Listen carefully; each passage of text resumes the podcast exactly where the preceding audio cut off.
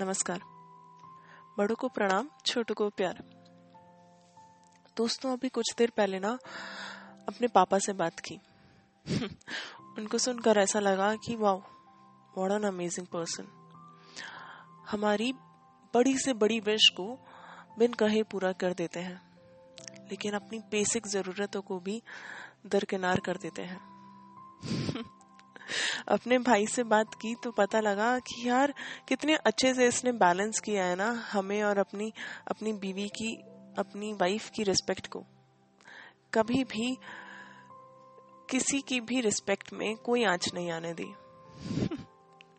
अपने दोस्तों का ज़िक्र हुआ तो तो याद आया कि सारी प्रॉब्लम्स मेरी लाइफ में आई, लेकिन हर एक प्रॉब्लम की क्लास लेने में उन लोगों ने एक सेकंड ना लगाई। अपने पार्टनर को देखा तो सोचा कि हमेशा मैं ही कंप्लेन करती रहती हूँ कि अपने घर वालों को छोड़कर आना पड़ा। कभी ये नहीं सोचा कि ज़िम्मेदारी की खातिर वो भी तो अपने परिवार से दूर हुआ। तो आज इन्हीं स्पेशल वंस के नाम कुछ लिखा है। कुछ इस तरह है कि लड़का शब्द में ही जैसे उम्मीद छुपी होती है। कभी पापा की तो कभी बहन की ज़िम्मेदारी कंधों पर रहती है। पैदा होते ही दूसरों के सपनों की कश्ती इनके नाम पर लिख दी जाती है। कभी पूछ तो लो इनसे, इनकी खुशी कहाँ को जाती है? पर फिर भी परिवार की रीत की खातिर बिन कहे यह ज़िम्मेदारी उठा लेते हैं। न रोते हैं, न दर्द दिखलाते हैं। बस चुपचाप अपनी पहचान बनाने निकल जाते हैं। वो जो बचपन में चोट लगने लगने पर रोते थे, आज वही अपने गमों को हँसी में छुपा लेते हैं। सच ही तो है। माँ के चाँद परिवार के जुगनू बनने की खातिर हँसते हँसते जल जाते हैं। हाँ मैं मानती हूँ कि हमारे इंडिया में लड़कों के पैदा होने पर ढोल नगाड़े बजाए जाते हैं। पर क्या ये बात सच नहीं कि उसी पॉइंट से उनके ऊपर परिवार की जिम्मेदारियों का बोझ आ जाता है?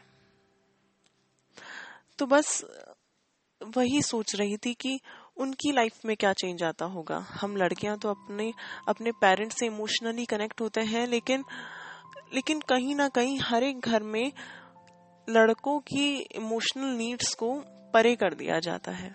वो लोग क्या सोचते होंगे, ये कभी नहीं सोचा जाता है। तो उसी सोच पर लाइन लिखी है कि सोचता हूँ ये ज़िंदगी किस मोड़ पे ले आई है। एक तरफ़ माँ की गोद तो दूसरी तरफ़ सैलरी स्लिप दिखलाई है। कल तक माई रूल्स माई लाइफ वाली बातें आज ऑफ़िस के टैग पर रुकाई हैं। सोचता हूँ ये ज़िंदगी किस मोड़ पे ले आई है। क्रिकेट ग्राउंड पर जिन दोस्तों के साथ घंटों बिताए, आज जिम्मेदारियों ने उनसे ना मिलने के बहाने दिखलाए। बचपन में जरा सी चोट पर हज़ार आँसू बहाए। आज वही बड़े से बड़े दर्द को अपने घर वालों से छुपाए। सोचता हूँ, ये ज़िंदगी किस मोड़ पे ले गई है? अनजाने में जैसे हमसे हमारा बचपन छीन गई है।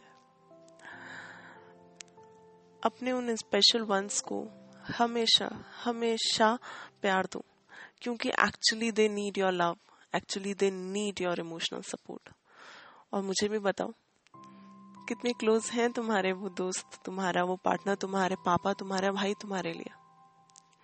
आपके आपके जवाब का इंतज़ार रहेगा।